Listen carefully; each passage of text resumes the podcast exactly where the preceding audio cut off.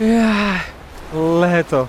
V tejto dnešnej rannej hmle a jesennej ruji spomíname na leto, na kúpanie s komármi, večerné posedenie pri grille. A dal by som si, viete, čo by som si dal takú grillovanú rybku, takého nejakého pstruha a na ňu bylinku, rozmarín a citrón. Nie si taký rozmarný trošku? Som trošku. Ten citrón musí byť. Mm, a vieš vôbec, prečo sa ryby pripravujú s citrónom? Chemendex. Hodina chémie, ktorá vás bude baviť. Tak ja si Olga, typnem, ja si No, typnem. dávaj. Uh, podľa mňa, preto sa tam dáva citrón, lebo ten mesiačik citrónu, tak tu otvorí tú papulku Tej tej, tej rybky, aby to držalo. Vieš? Aha. Nie? ja by sa prepikla aj znútra. Dobre hovorím? Nie. Naša chemička a komunikátorka vedy Martina Rybar-Hestaricová, ktorá pôsobí vo Švajčiarsku, mi dala presne túto otázku.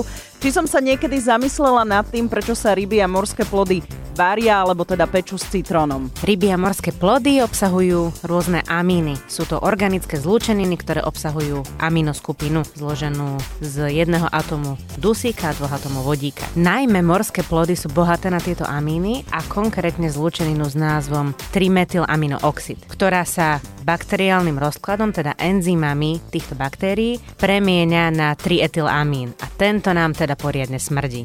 Tento proces prebieha približne 2 až 3 dní potom, čo sa ryby vylovia z mora. ja tak. Uh, toto bola hneď druhá možnosť, ktorú som chcel navrhnúť, že prečo sa tam dáva citrón. Trimetylamín. Áno. No a tie amíny v, v rybine napríklad sa dajú čiastočne odstrániť teplnou úpravou, alebo teda o mnoho efektívnejšie je samotný citrón.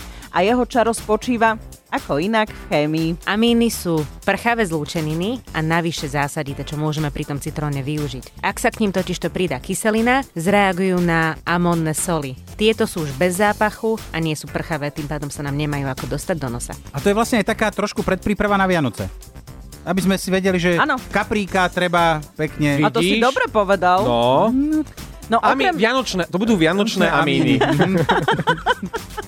okrem citrónu môžeme použiť aj ocot alebo paradajky. Takže teraz je vám určite už jasné, prečo sa napríklad servírujú mušle v paradajkovej omáčke. No, to je amíny. moje obľúbené Á. mňam.